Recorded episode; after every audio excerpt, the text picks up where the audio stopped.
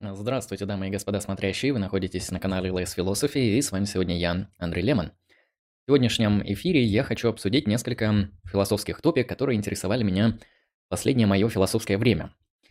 Я просто решил, что чему бы их не обсудить на отдельном стриме, и скорее это я делаю для себя. А, соответственно, те, кто хотят меня прервать, можете прерывать с донатом, можете задавать какие-то вопросы. Думаю, к, конце, к концу данной трансляции я их посмотрю, помониторю. Вот, а если хотите, чтобы я сразу зачитал, можете присылать донаты. С удовольствием сразу зачитаю ваши кейсы. Первый кейс, с которого я хотел бы начать, связан с абсолютно ну, техническими вещами, которые я недавно узнал, так сказать, по вторым, десятым, а то и пятым источникам. В общем, оказывается, те люди, которые слушают нас на подкастах, некоторые из этих людей вообще не в курсе, что у нас есть канал на Ютубе, что у нас есть паблик ВКонтакте, ну и то, что у нас, в принципе, довольно большое обширное количество различных медиаресурсов, на которых вы можете получать разный контент. Поэтому сделаю именно этот информационный дисклеймер для тех, кто слушает наши подкасты на различных площадках. Во-первых, да, первый кейс у нас подкасты есть на довольно большом количестве площадок. Это Яндекс Музыка, это Google подкасты, это Apple, это Spotify, ну и там тысячи разных ссылок.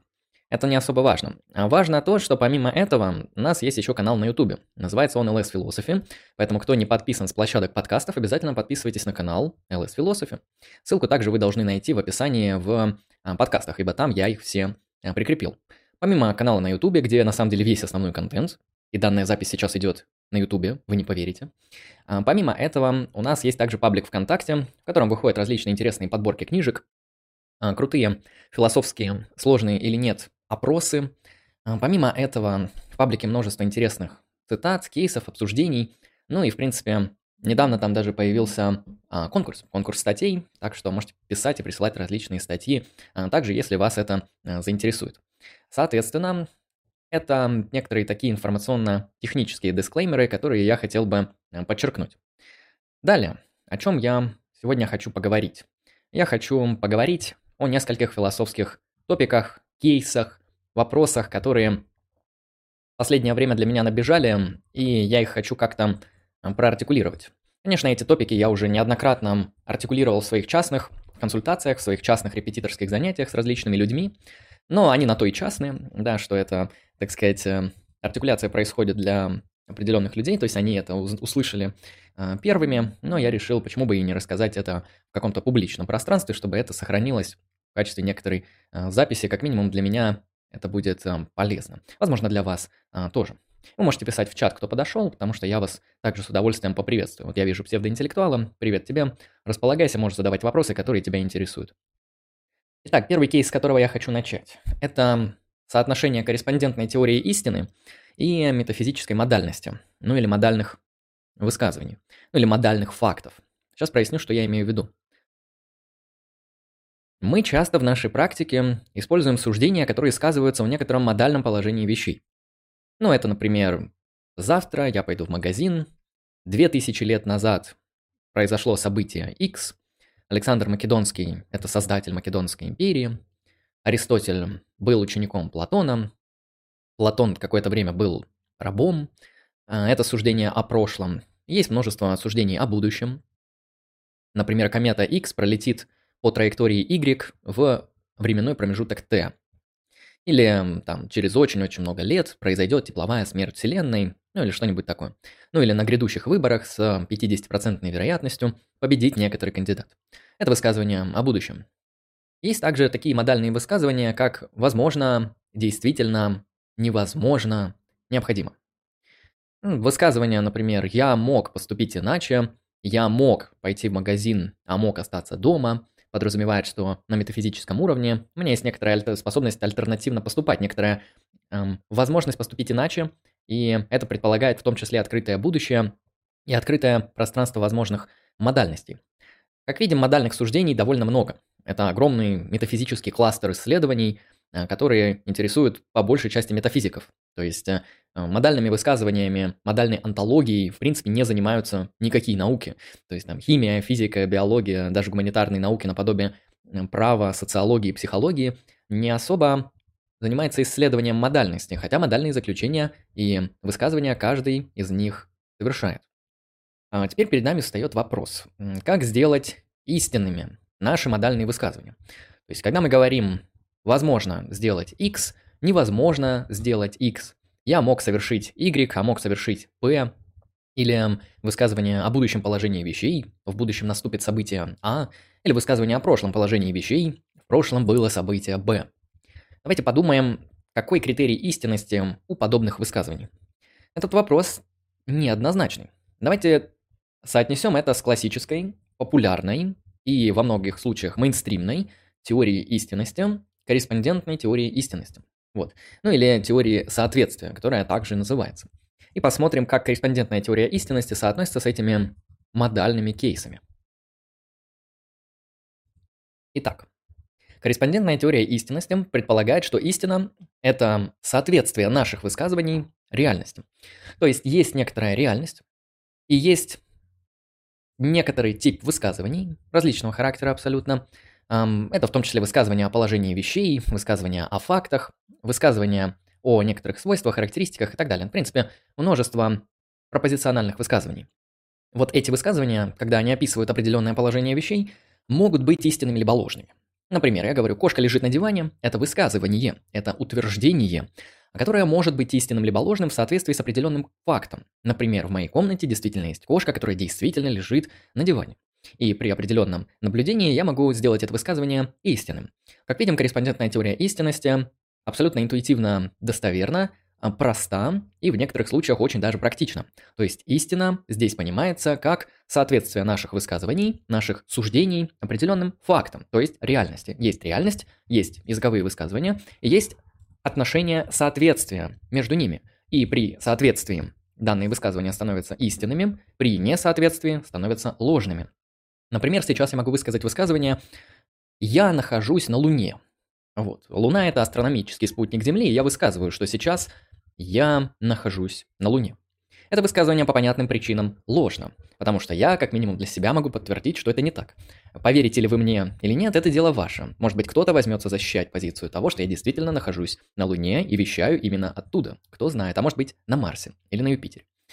А с корреспондентной теорией истинности, я думаю, все понятно. Довольно простая, очевидная и Доступная для каждого теория, изобретенная многоуважаемым Аристотелем. Истина как соответствие высказываниям, высказываний реальности или фактам. Теперь давайте на секунду задумаемся. Если истина – это соответствие языка действительности, то какой такой интересной действительности соответствуют модальные высказывания, соответствуют высказывания о прошлом и о будущем? Например, я говорю, я мог поступить иначе. Или я мог пойти этой дорогой, но выбрал пойти другой. Я мог солгать этому человеку, а мог не солгать. Я мог прыгнуть с горы в воду, а мог не прыгнуть. И совершил, например, одно из этих двух действий в каждом нашем примере. Это модальные высказывания. Высказывания о некоторых возможностях. А теперь задумайтесь, насколько они отличаются от высказываний о том, что кошка лежит на диване, о том, что вода это H2O, о том, что Солнце это звезда в Солнечной системе, и о том, что, не знаю, кит это разновидность млекопитающих животных. Эти высказывания, кажется, могут быть проверены определенными фактами э, реальности. Но когда мы говорим о принципе альтернативных возможностей и о высказываниях, которые связаны с некоторым вот а, модальным положением вещей, то здесь встает очень много проблем. Как мы это вообще можем проверить? Конечно, у каждого из нас есть определенные модальные интуиции. То есть для нас, для многих действительно очевидно, что когда я совершил X, почему я это совершил? И почему этот выбор свободен? Да, мы тут погружаемся в топику о свободе воли, которая очень важна. А, когда я совершил этот X, после совершения я уже могу сказать, ну я ж мог его не совершать, я мог совершить Y, P, Z, ну что-то альтернативное. Да? То есть соблюдается некоторый принцип альтернативных возможностей, который гарантирует мне метафизическую свободу воли, метафизическое либертарианство.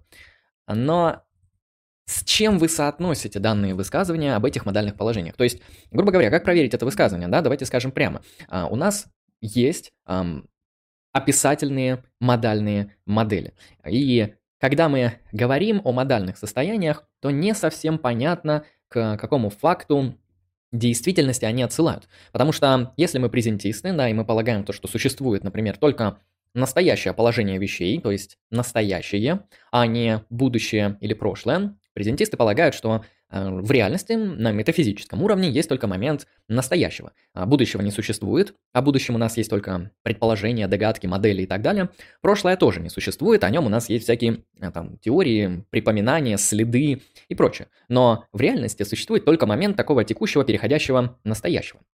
Соответственно, если мы совершили какие-то действия, они ушли в прошлое, а прошлого не существует, то как сделать суждения о прошлом истинными либо ложными? Вы говорите там, в 1917 году в, на территории России произошли очень интересные значимые исторические события. Вы можете сказать то, что в 1939 году эм, в Европе произошли не менее эм, значимые исторические события да, события, связанные с началом Второй мировой войны. Но это высказывание о прошлом. То есть вы к чему вообще отсылаете? Если истина для нас – это корреспонденция, то есть соответствие определенной реальности, то это реальность прошлого должна где-то существовать.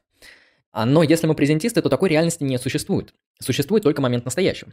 Соответственно, по критерию корреспондентной теории истины, у высказываний о прошлом и высказываний о будущем нет критериев истинно ценности. То есть они не могут быть истинными либо ложными. Вот что интересно. Потому что прошлое не существует, к нему нельзя отослать как к некоторому факту реальности. Вы можете отослать к источникам, к следам, к раскопкам, к урановому следу, к реликтовому излучению, то, что наблюдается здесь и сейчас. Но эти факты о настоящем. Эти факты ничего не говорят о прошлом положении вещей. В этом плане, принимая корреспондентную теорию истинности и не принимая этернализм в философии времени, мы получаем очень много проблем в силу того, что наши высказывания о прошлом, ну и, соответственно, о будущем тоже, не могут быть истинными либо ложными. То есть, если какой-то ученый говорит, комета X пролетит по этой траектории через 100 лет, это высказывание истинное, либо ложное, да вы не поверите. Она не обладает это пропозиция никакой истинно ценностью, потому что нету той реальности, которой она бы могла соответствовать, если мы презентисты, если для нас реальность представлена только настоящим положением вещей, актуальным миром.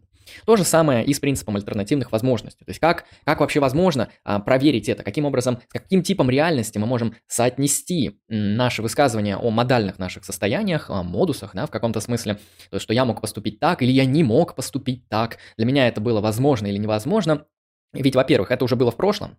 Прошлое, как говорится, вернуть никак нельзя. Но вынесем это за скобки. А сами модальные высказывания не могут быть проверены в силу того, что они соотносятся с некоторой другой модальной реальностью каких-то там эм, возможных миров. Да, то есть мы можем принять позицию. Есть разные возможные э, миры. А какой их статус, пока что оставим это за скобки. Хотя есть э, очень интересные позиции, что их статус реальный, и ничем не отличаются эти возможные миры от нашего мира, так полагает Льюис, но вынесем это за скобки, это для нас не важно. Представим, что есть разные возможные миры. Я говорю, вот Андрей Лемон в возможном мире W1, он запустил стрим, например, там в 15.35. А в возможном мире W2, точно такой же, очень похожий на меня Андрей Лемон, запустил стрим, например, в 15.55 или в 15.57. И это в рамках логической возможности, конечно, присутствует. То есть такой логически возможный мир существует. Ну, в том плане, что а, как модель. Да, давайте представим, что это модель. Зачем уходить в реализм, да? Но если вы полагаете, что это просто модель, то высказывания о возможных моделях вот этих различных возможных миров не могут стать истинными либо ложными. Потому что модели – это не реальность, ибо корреспондентная теория истинности говорит о том, что наши высказывания должны соответствовать некоторой форме реальности, да, фактам реальности. И для того, чтобы сделать вот эти вот суждения про возможные миры, про модальные ситуации, про логически возможные миры а истинными, нам нужно принимать, не поверите, модальный реализм, крайней мере, так может выстроиться а, первая степень данного мышления. То есть мы принимаем модальный реализм, мы считаем, что возможные миры являются точно такими же по своему онтологическому статусу, как и наш реальный актуальный мир. Конечно, они друг от друга замкнуты и закрыты, примерно как монады Лейбница, но так или иначе они вот существуют. И когда мы высказываемся о будущем, о прошлом, о модальности, о невозможности, да, то есть о возможности, невозможности, необходимости – принципе альтернативных возможностей, то с необходимостью наши суждения отсылают именно на этот элемент реальности. И если он существует, тогда все работает. Тогда, конечно, я говорю, что я мог поступить иначе, это значит, что в другом возможном мире W2 вот Андрей Лемон а, при тех же самых обстоятельствах а, в момент времени Т1 мог поступить альтернативным образом. Соответственно, это высказывание о другом возможном мире. Но чтобы сделать это высказывание истинным, мне нужно соотнести его с другим возможным миром. А это значит, мне нужно признать реализм по этому вопросу. А что это значит? Это значит, что, во-первых, я признаю существование абстрактных объектов, Хотя, знаете, на самом деле очень сложный вопрос, являются ли реальные возможные миры абстрактными или конкретными объектами. Давайте для удобства предположим, что это абстрактные объекты. То есть я должен принять платонизм по вопросам абстрактных объектов, и я должен принять реализм по вопросам конкретно возможных миров. То есть существуют такие э, реальные абстрактные объекты, существуют как, так же, как столы, стулья и другие вещи. То есть существуют mind independent, независимо от нашего мышления и сознания, где-то там вот в параллельной реальности. Эти возможные миры существуют, и я с ними соотношу мои суждения о модальности, и поэтому они могут быть истинными либо ложными. Вот, то есть мне нужно взять на себя тысячи, я бы сказал, тяжеленных, тонну весящих метафизических обязательств, которые связаны с принятием платонизма, с принятием реализма в контексте возможных миров, он же модальный реализм, и это создает очень много проблем. То есть на самом деле мы получаем парочку решений, что наши модальные суждения могут быть истинными в соответствии с корреспондентной теорией, но мы получаем и кучу проблем, а что нам теперь делать с этим модальным реализмом, в эту топику я уходить не буду, но проблемы здесь, конечно же, имеются. Наверное, это первый кейс, который я хотел бы сегодня раскрыть. О том, насколько релевантна корреспондентная теория истинности, когда мы говорим о прошлом, о будущем, ну то есть о времени и о модальности. Это вопрос хороший. На подумать, так сказать. Вторая топика, которую я хотел обсудить, довольно интересная. Возник недавно в нашем интереснейшем паблике LS Philosophy ВКонтакте вопрос по поводу причинности у Дэвида Юма. Поэтому вопрос я сформулирую таким образом. Можно ли назвать Юма реалистом в вопросах причинности? Ибо это не совсем очевидно. Является ли Юм реалистом? Я посмотрел некоторую литературу, даже парочку интересных лекций нашел по э, метафизике причинности. Довольно сложная и интересная тема. И возвращаясь к Дэвиду Юму. На самом деле, общепринятая позиция, что Юм это такой вот антиреалист. То, что до Юма представление о причинности было, знаете, таким вот наивно-реалистическим, что философы полагали, что в мире есть эм, независимая от разума объективная строгая причинность, где А с необходимостью вызывает Б. Ну, примерно такой вот классический реалистический взгляд. И вот Юм, он показал, что причинность эм, – это всего лишь наша психологическая привычка, и причинности как таковой вот не существует. И поэтому он вот антиреалист. В силу того, что причинность – это не что-то а, что носит реальный характер, как Юм это доказывает несколькими аргументами, которые мне сейчас не хочется интерпретировать и артикулировать, можете сами почитать а, его трактаты. А, и, соответственно, для Юма причинность, вот кажется, это чисто психологическая привычка, поэтому ее в реальности ни в каком виде нету. На самом деле не все так просто. Здесь есть более сложное и тонкое разграничение, которое нужно провести. Скажу сразу. Зададим вопрос, является ли Юм реалистом по вопросам причинности? Да, является. Сейчас объясню почему. Каким реалистом Юм является по вопросам причинности? Редуктивным реалистом по вопросам причинности. Он совершает определенную редукцию. А, но что же тогда отделяет Юма от классической концепции вот этой вот реалистической причинности? Дело в том, что классическая концепция такого, знаете, иногда можно это называть наивного реализма по вопросам причинности, гласит не что иное, как то, что в мире есть обнаруживаемые нами необходимые причины. То есть необходимая причинность – это, во-первых, устройство мира. Во-вторых, необходимую причинность мы можем с вами обнаружить. Мы ее можем, там, не знаю, увидеть, проинтерпретировать, там, понять еще как-то. В общем, у нас к ней есть принципиальный эпистемологический доступ. К необходимой форме причинности. Необходимая причинность выглядит так. А с необходимостью порождает Б. Думаю, это довольно такая интуитивно достоверная позиция. Если я вам скажу, что если вы нагреете металл, например, золото, до определенной температуры, он расширится. То есть металл в виде золота при температуре, например, более 1000 градусов будет с необходимостью, с строго законно определенной или закономерной необходимостью расширяться. Примерно так работает классический реализм по вопросам законам природы и того, что такое реалистическая причинность. Почему же тогда Юм реалист? То есть он же это отрицает, он действительно это отрицает. Юм полагает, что мы ничего не можем знать о необходимой причинности. Так как Юм эмпирик, он не верит во врожденные знания, он считает, что все знания, которые мы можем получить, мы можем получить исключительно из опыта, то из этого следует, что в опыте мы никогда не наблюдаем необходимой причинной связи. Мы наблюдаем в опыте определенные корреляции. Юм приводит этот довольно популярный интересный пример про бильярдные шары. То есть, когда мы видим, что шар А ударяет шар Б и Б катится, нам кажется, что между А и Б есть какая-то причина, где э, то, что Б покатился, является следствием некоторой причины, то, что А его ударил. Но в опыте эту причину мы не наблюдаем. Мы видим всего лишь два события. Катится шарик А, катится шарик Б в определенные темпоральные промежутки.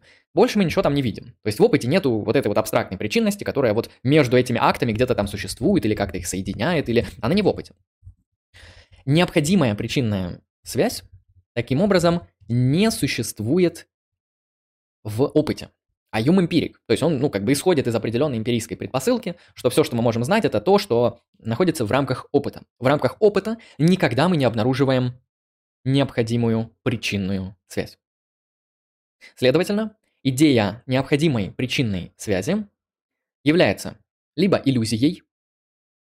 Юм полагает, что причинная необходимость, да, это наше психологическое приписывание. То есть мы просто по привычке приписываем вот этим корреляциям определенную необходимую причинность. Да, мы много раз это пронаблюдали, что шар А, когда ударяет шар Б, вот они вот так катятся, таким-то образом. Они вызывают определенные следствия, данные действия. И а, в этом плане мы психологически просто приписываем, что если ударить этот шар, то есть необходимая метафизическая, встроенная в структуру реальности, эм, объективная причинность, которая будет толкать этот шар. Это наша привычка, говорит Ю. Мы просто, нам удобно, нам тупо удобно. Наш ментальный организм так работает, что мы вот для удобства это приписываем. Такова позиция Юма. То, что необходимая реалистическая причинная связь – это психологическая привычка. То есть мы можем сказать, что это иллюзия, это там э, психологическое как раз-таки э, заблуждение. Ну, мы можем просто сказать, что такого объекта либо нет. Но с точки зрения Юма правильно будет сказать, что мы об этом не знаем. То есть у нас, если бы даже такая причинная связь была необходимая, то мы бы ничего о ней не могли знать, потому что все знания, знания из опыта, но в опыте, к сожалению, этой штуки нет. Это метафизический объект. Мы не можем знать метафизические объекты, потому что они не редуцируются к опыту. Итак, ну вот смотрим, хорошо. Юм действительно в вопросах причинно-следственных связей, в антологии метафизики причинности, отрицает реальный статус, а лучше сказать, возможность эпистемологического доступа, доступа к необходимой причинной связи. Но делает ли это Юма антиреалистом? Не совсем так. Потому что Юм разрабатывает теорию, которая сейчас причинной, э, ну, то есть метафизикой причинности называется регулярная теория причинности. Или как там в английском, regularity theory of causation, как-то так. То есть регулярная теория причинности. Это разработка Дэвида Юма. Что она гласит? Она гласит, что причина есть. То причинность – это на самом деле определенное устройство реальности. Определенное устройство реальности, которое мы наблюдаем с помощью опыта. То есть эта концепция юмовская вписывается в рамки его эмпирической установки, в рамки его эмпиризма. Он говорит, что когда мы наблюдаем за разными вещами, мы видим корреляции. Они могут быть более строгие или менее строгие. Например, корреляция, что при броске монетки выпадет решка, 50%, ну, в среднем. Если мы там разбираемся в теории вероятности и математической статистике, то в среднем орел выпадает с 50% вероятностью при нормальных условиях. То есть здесь вот есть определенная корреляция, что выпадает орел с 50% вероятностью. В то же время у нас есть более строгие, более жесткие корреляции. Например, корреляции о том, что взойдет завтра солнце, корреляции о том, что металл при нагревании, очередной металл, который мы найдем, откопаем и нагреем, расширится, и то, что очередная вода, химический состав, который мы будем проверять, окажется H2O. Есть более такие строгие корреляции, которые, по крайней мере, либо пока что не давали сбой, либо мы об этом не знаем. По Юму все такие подобные штуки и причинности, законы природы, которые на самом деле основаны на теории причинности, это всего лишь определенные корреляции. Корреляции присутствуют в устройстве реальности. Корреляции – это структура мира. Корреляции есть, и это реальность. И регулярная теория причинности – это одна из редуктивных форм объяснения причинности, которая говорит, что причинность редуцируется, то есть сводится до чего? До корреляций. Есть очень высокие корреляции, мы их называем причинами, есть очень там средние корреляции, мы их называем вероятностями, есть низкие корреляции, мы их называем вообще случайностью. Ну, то есть, грубо говоря, высокая корреляция – это и есть причинность по Юму. То есть Юм в этой топике, в контексте той теории, которую он создал, регулярная теория причинности, он является реалистом. Просто он отрицает реальный статус необходимых причинных связей. Таких не существует. Да, здесь он антиреалист. Но это не значит, что никакой причинности не существует. Причинность есть, и она у него редуцируется. Редуцируется до определенных корреляций. Более частых или менее частых. Вот, поэтому этот кейс мне показался интересным, который задали в паблике по вопросам того, является ли Юм реалистом по вопросам причинности или антиреалистом. Скажу сразу, он реалист и редукционист. То есть для него причинность – это реальное устройство действительности, где причинность, многоуважаемый Дэвид Юм, редуцирует до корреляций. Вот так вот. Это вторая топика, которую я хотел обсудить. И я ее обсудил. Давайте на секунду отвлекусь на чатик и разберу другие топики, которые также хотел сегодня обсудить. Привет, Ладомир, Пьянпот, Леви, НПМ, Свиной Гомункл, Книзар. Кстати, Книзар, давно тебя не видели, мы думали, ты уже все, пропал. Рокоссовский, тебе тоже привет. Ну, поэтому я зачитаю в первую очередь, конечно же, сообщение многоуважаемого Книзара 015. Я вас категорически приветствую, Андре, пишет Книзар. Какой вы сладенький, как Барт и или хиппи из 60-х, который бросил учебу в Гарварде. Вопрос. Почему вы предпочитаете континентальной философию, философию аналитическую? Слушай, я никогда не думал, что тут есть такая шутка, что в слове континентальный скрыто кам, а в слове аналитической скрыт, э, скрыто anal. Эм, как бы тебе объяснить, почему я люблю anal-литическую философию? Потому что это мой любимый хэштег на одном знаменитом сайте. Спасибо за столь интересный комментарий. Так, а к чему, по-твоему, должно двигаться человечество? К наилучшим последствиям. Как относишься к Фейрабенту? Как тебе идея эпистемологического анархизма? Я в целом не разделяю концепции антиреализма в философии науки. Я, конечно, понимаю всю критику антиреалистических концепций, точнее, реалистических концепций в философии науки, но я считаю, что если мы считаем, если мы убеждены, что наука не дает нам просто наилучшие знания о мире, которые вообще возможны, то у нас вообще нет никаких инструментов, чтобы получать знания о мире. А это влечет, на мой взгляд, к скептицизму. Потому что мы в своей практике часто убеждены, что мы знаем какие-то бытовые вещи, да, мы знаем, как ходить по собственной комнате, мы знаем то, что там, а, как вы положили вещи на кухне, они вот примерно так и положились, и так далее. То есть вы вот из некоторой бытовой практики какие-то знания имеете, и наука это просто, ну, фактически определенное углубление всех наших вот этих вот поверхностных знаний физики, химии, биологии, психологии, социологии и других-других объектов. А если уж наука, благодаря своим методам, которые исключительно направлены на то, чтобы получить какие-то более-менее наилучшие объяснительные модели а, об устройстве вот этой вот той самой эмпирической реальности, если наука не способна никоим образом к этому подвинуться, то ничто не способно. Вот в чем проблема. Я такую позицию принять не готов. А поэтому я скорее и с легкостью даже, да, не скорее, а с легкостью принимаю научный реализм. Вот как наука исследует мир, так он примерно и выглядит. Примерно. Так, как ты относишься к метаэтической теории идеального наблюдателя? Хорошая теория, она немножко простая, и мне не нравится то, что она построена на интерпретации морали как совокупности определенных, так сказать, релевантных долженствований. Потому что мне больше нравится топика моральных фактов, чем моральных императивов. Теория идеального наблюдателя, она скорее из топики моральных императивов. То есть императивы, которые выносят идеальный наблюдатель, грубо говоря, наиболее предпочтительны. Так же, как в теории божественных команд. Самые лучшие императивы, самые, так сказать, авторитетные императивы, которые выносятся кем-то, это императивы Бога. Если не Бога, то идеального наблюдателя. И эм, мне не нравится такая топика. Я предпочитаю топику моральных фактов, то есть моральных положений вещей, которые мы можем как-то дескриптивно описывать. Вот так вот. Запись останется, да. Всем привет, здравствуйте. Хорошо, я продолжу. Отвлекся на чат, продолжу. Вы, кстати, можете донатить, если желаете, потому что донаты работают. А я отвлекусь сразу на ваш донат. Следующий вопрос, который я хочу рассмотреть. А, две концепции справедливости, которые я недавно, соответственно, для себя более-менее интересно проартикулировал, с ними как-то поработал, потому что рассказывал человеку в том числе кейс, связанный с эм, политической философией. Итак, это вопрос о том, что такое справедливость как равенство возможностей и что такое справедливость как равенство результатов. А, ну, знаете, есть еще много концепций справедливости, но я остановлюсь пока что на этих двух. Возможно, на будущих я поговорю на будущих стримах. Что гласит равенство возможностей? Эта концепция справедливости, в принципе, появляется с либерализмом, с эпохой просвещения, с актуализацией, или я бы лучше сказал реактуализацией концепции естественных прав, а, ну и двумя трактатами Лока, общественным договором Гоббса и всеми подобными британскими шиками в политической философии того времени. Итак, справедливость как равенство возможностей полагает, что все люди обладают равным моральным статусом.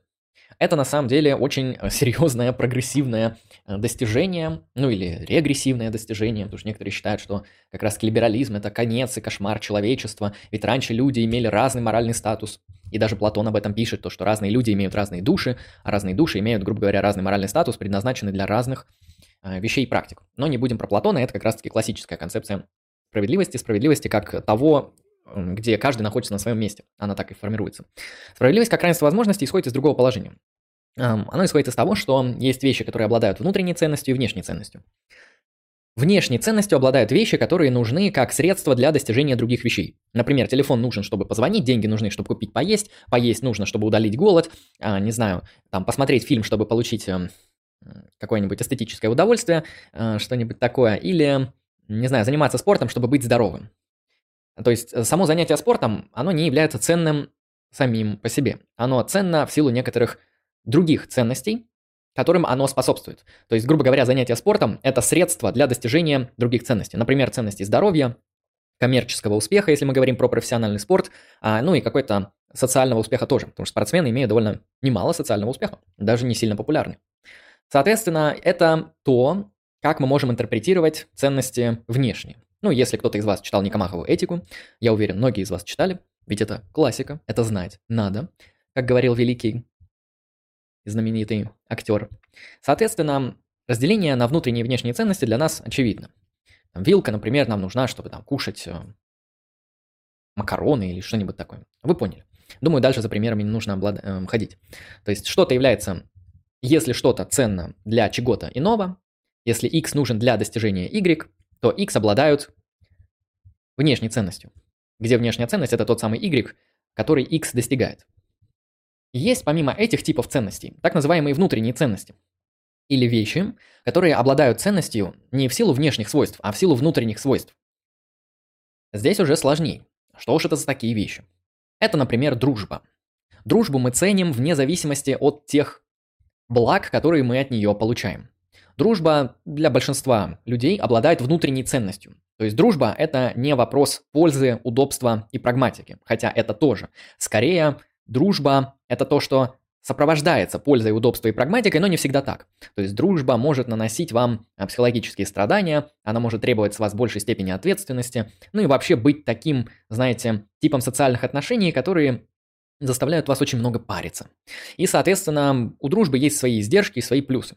И поэтому мы дружбу ценим не за плюсы, то есть не за те блага, которые мы получаем, и не за те недостатки, которые от нее исходят. Мы ее ценим, грубо говоря, в силу внутренних свойств. То есть дружба, как некоторый эм, союз индивидов, основанный на добродетели, именно так дружбу определяет Аристотель, ну а точнее он определяет так наилучшую форму дружбы, потому что по Аристотелю есть еще союз индивидов, основанный на пользе и основанный на удовольствии. Вынесем эти две концепции за скобки и оставим а, союз, основанный на добродетелях, то есть на хороших чертах характера. То есть вы, например, дружите с каким-то человеком, потому что он крутой чел, ну тупо хороший, там, четенький, как это говорят современные аристотелики, если они так говорят. В этом плане дружба обладает для вас внутренней ценностью. Она ценна в силу внутренних свойств. Она не нужна для достижения каких-то целей. Она нужна вам, потому что она нужна вам. Она внутренне ценна. По своим свойствам, то есть по внутренним свойствам дружбы, как союза людей на основе добродетелей, а, именно это для нас и есть ценность. То есть сам союз на основе добродетелей для нас обладает ценностью, и поэтому дружба обладает внутренней ценностью, а не внешней инструментальной ценностью. Помимо дружбы туда можно отнести любовь, романтические отношения, эм, родительскую любовь. Туда же можно отнести, на самом деле, много социальных практик. Можете в чат приводить примеры, какие вещи для вас обладают внутренней ценностью, а не внешней.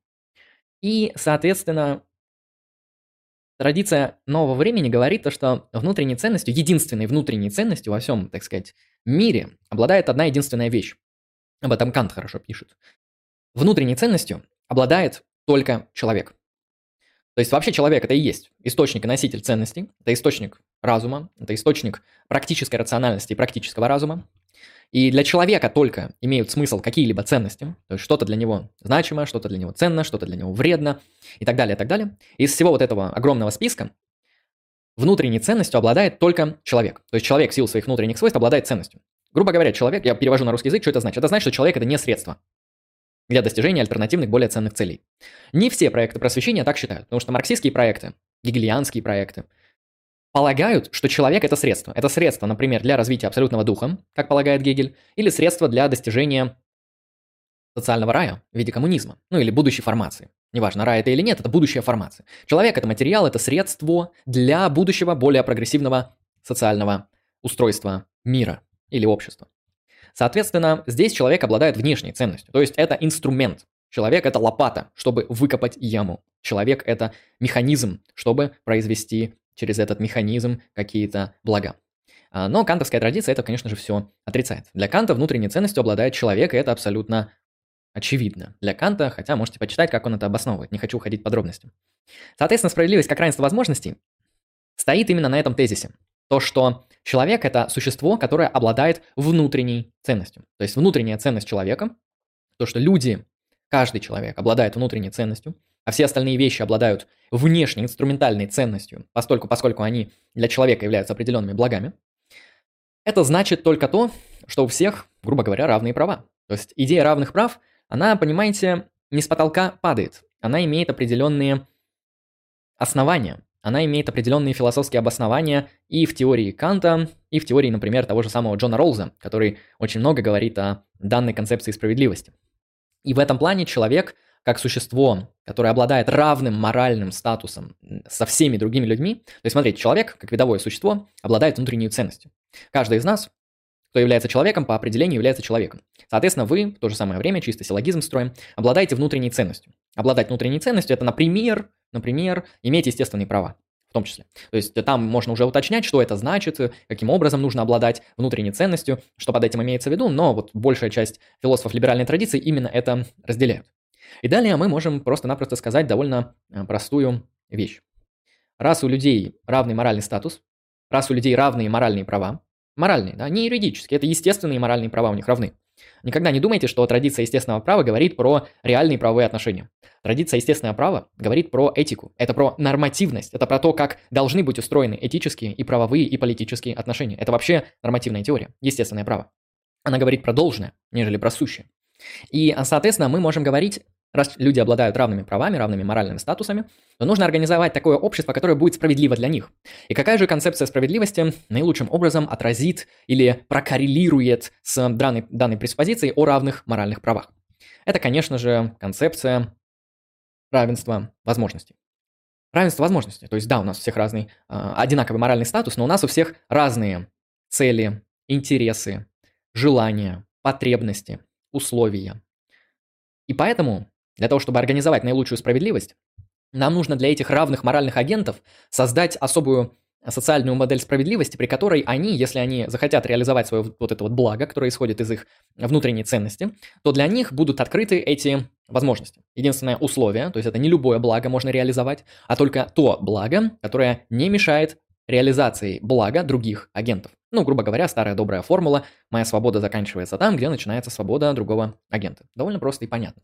И в этом плане а, справедливость как равенство возможностей является вот этой вот мейнстримной базовой моделью для всего, для всей либеральной, либеральной теории, там Кант, Джон Роллс и другие, там Дворкин, множество других теоретиков разделяют именно эту либеральную концепцию как равенство возможностей.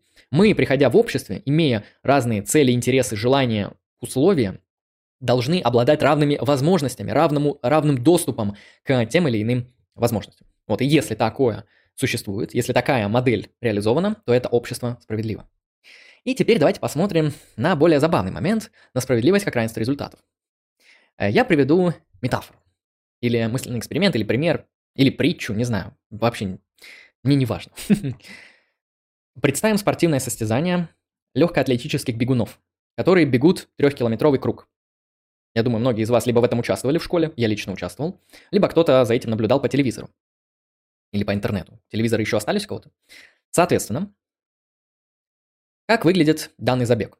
Люди становятся на равные по расстоянию позиции, люди в среднем подбираются по одним спортивным категориям, ну, то есть там так, такого-то эшелона, в таком-то весе, в таких-то показателях и так далее, так далее. То есть в среднем подбираются спортсмены одного ранга, ставятся в равные условия, то есть в те условия, где всем дано одно и то же задание, у всех общий старт, у всех общий финиш, у всех общее расстояние между стартом и финишем. И единственное, что должны сделать эти спортсмены, это прийти первыми. Конечно, первый придет кто-то один, а спортсменов 10.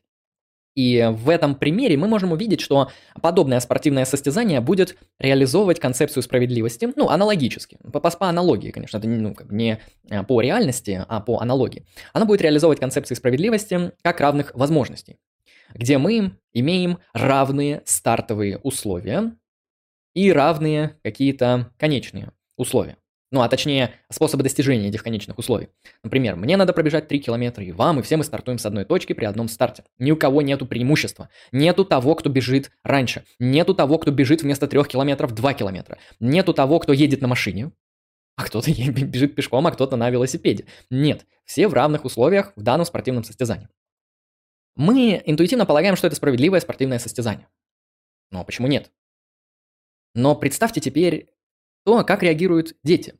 Ведь детей тоже часто ставят в такие состязания. Например, мы возьмем каких-нибудь два ребенка, которым отец, они одногодки, они плюс-минус одинаковых физических показателей, они одного пола, если вам это важно. Им отец дает один и тот же квест. Например, кто быстрее добежит до магазина, да, или что-нибудь такое. Ну, в общем, кто быстрее пробежит один километр. Почему бы и нет? Ну, или там 100 метров. Я не знаю, просто дети, они вообще бегать умеют? Может, нет? Давайте возьмем, пусть будет километр для округления. И, в общем, бегут оба ребенка. Вот они бегут с одного общего старта. И один прибегает первым, а второй нет. Второй прибегает вторым. И знаете, что происходит в этот момент? А вы знаете, что происходит в этот момент? Второй начинает дико бомбить. У него просто происходит огромный взрыв. У него полыхает внутри, снаружи. Он орет, истерит. Эм, у него истерика, ну да, я сказал истерит. То есть мы понимаем эмоцию второго. Он проиграл, он не справился. Начинает, он начинает обвинять того, кто пришел первый. Начинает говорить, ой, ты стартанул раньше, ой, да у меня макасины не те, ой, да ты просто тренировался вчера, а я вчера спал. Вот, и так далее, и так далее. То есть начинается вот это вот, я это называю действие ресентимента. То есть человек разлагается изнутри, его просто рвет. Ну, пока батя не подойдет, не, так сказать, не объяснит, кто тут прав, кто виноват, пока не установит ту самую справедливость, как равенство возможностей, все будет происходить именно так. А, знаете, если мы мотивисты, если для нас эмоции это самое важное, что эм, существует для вопросов морали, справедливости, этики в принципе, то мы можем сказать, а почему мы не удовлетворяем эмоциям данного человека? Ведь это всего лишь пример с детьми для иллюстрации. Можем представить себе те же самые спортивные состязания, где бегут два спортсмена при равных условиях. Один прибегает первый, другой вторым, и второй начинает дико гореть. Он начинает, э, там, не знаю, очень быть недовольным этим всем. Он недоволен тем, что он не прибежал первым. Из него несет ресентиментом э, и так далее. Соответственно, почему мы должны игнорировать его эмоцию? То есть какая такая вот злая, угнетающая, ужасная и тоталитарная модель справедливости должна существовать, чтобы угнетать этих людей? То есть, представляете, человек прибежал вторым, его угнетают. А представляете, если бежит три спортсмена, это значит, кто-то прибежит третьим. А если 10 спортсменов, то кто-то прибежит десятым, а кто-то первым. А это смотрите, какая разница. Первое место и десятое место. Это фундамент, это почти антологическая разница. Да, то есть это как разница между Богом и человеком. Ну ладно, шутка в кавычках. И а какая такая вот злая, знаете, патриархальная угнетательская модель справедливости могла быть создана какими-то э, злыми вот этими ужасными цисгендерными э, мужчинами, чтобы кому-то отдавать все привилегии, не учитывать эмоции большинства людей, которые про- проигравших, напомню, напомню, проигравших большинство. Если три победителя, то семь проигравших. Если один победитель, то девять проигравших. Это получается мы создаем какую-то систему элитаризма, мы создаем систему, где один находится в идеальном положении, а все другие исторгают вот эти вот э, эмоции. А эмоции это, это и есть моральные факты если мы мотивисты. Эмоции это и есть значимые моральные отношения, не то, что выражает значимые моральные отношения. Поэтому мы должны учитывать эти эмоциональные состояния, экспрессивные выкрики ресентиментного характера. И в этом плане модель справедливости, которая говорит о равенстве возможностей, принципиально несправедлива. Это абсолютная какая-то вот тоталитарная диктатура с вот этим вот э, суперматизмом и другими осуждаемыми словами, которая подразумевает победу одного или трех. Да, и причем а, первый, он более совершенен, чем второй, второй, он менее совершенен, чем первый, а третий так вообще помойка. То есть занять третье место, это, конечно, быть победителем, но быть победителем со знаком 3, да, быть снизу. Я не говорю о тех, кто занял четвертое и десятое место, это же вообще ужас. Соответственно, данная модель справедливости по эмоциональному критерию является абсолютно несправедливой, потому что люди ощущают чувство несправедливости. Чувство несправедливости это и есть моральный факт, но это база. Если вы эмотивист, вы как бы не будете это отрицать, это база. И в этом плане мы должны создать альтернативную модель справедливости. Я думал так. Оказывается, она уже есть, за меня все создали. Как говорится, мне даже работать не пришлось. Эта модель справедливости называется справедливость как равенство результатов. Справедливость как равенство результатов. И теперь представьте, как хорошо и прекрасно будет устроен мир при справедливости, как при равных результатах. Что произойдет? Произойдет довольно простая вещь. Все стартанут с общего забега, все стартанут по одному и тому же заданию, то есть всем нужно будет пробежать 3 километра, вот, за определенное время, но победят в конце все участники. То есть все 10 участников по результатам данного соревнования займут первое место. Не первое, второе, третье, а первое место. То есть вы прибежали фактически десятым, но вы займете первое место, потому что должно быть организовано равенство результатов. То есть а, ведь эта модель получится более справедливой, чем модель э, равных возможностей, ибо здесь будут учтены интересы большинства, здесь будет учтено чувство справедливости большего количества людей, не, не первых трех или не одного, а всех десятерых. И как видим, э, как бы вы ни бежали, вы все равно придете первым. Видите, какая идеальная модель? Соответственно, теперь представим, что эта модель распространяется не на спорт, а на общество, на политические и социальные институции. У нас есть множество разных людей, которые участвуют в политическом процессе а, частного или публичного характера. И, конечно же, при равенстве возможностей у нас будет создаваться та же самая ситуация.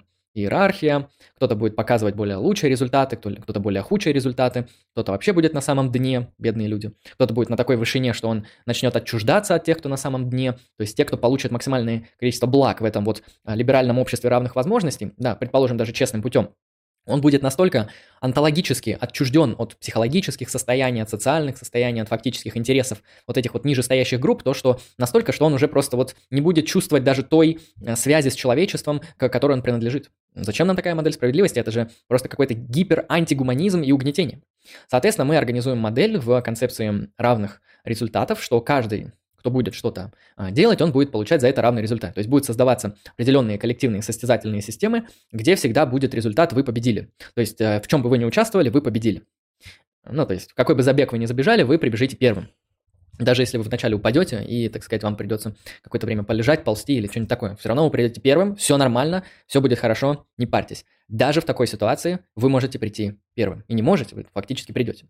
Так что справедливость как равные результаты намного более предпочтительная модель, и вам стоит об этом подумать. Напишите какие-то критические кейсы в комментарии, что не так с этой моделью справедливости. Пишите аккуратнее, потому что мы знаем, какие сейчас э, гендерные СМИ э, мониторят интернет, возможно, на вас могут наброситься. Так что будьте осторожны, но высказывайте только абсолютно точечные критические замечания. Как говорится, знаете, есть прогресс, а есть, э, а есть стагнация, а есть консервативная революция и всякие вот эти вот консервативные приблуды. Есть вот старые консервативные взгляды на то, что Справедливость – это равенство возможностей. Это устарело, этой концепции уже 300 лет. Люди не живут 300 лет. Вы видели хотя бы одного человека, который жил 300 лет? Нет, я даже не видел в своей жизни человека, который живет 100 лет или 150 лет. Соответственно, модели справедливости, которые были изобретены 300 лет назад, они тогда-то и устарели. Уже 300 лет как устарели. И поэтому нужно новое благо и новые модели. Новые модели в виде справедливости, как равенство результатов. А этого на подумать. Так, давайте быстро пробегу чат и на сегодня закончу. Что думаешь про прагматизм? Отличная эпистемологическая школа, одобряю. Мне кажется, манифест Джеймса кажется, что такой же марксизм, только с другой оберткой. Это не марксизм, но у них много общего. У них э, на самом деле общий тезис, то, что философия и практика, они должны быть связаны. Просто у Маркса это связано с революционной борьбой, а у Джеймса с наукой.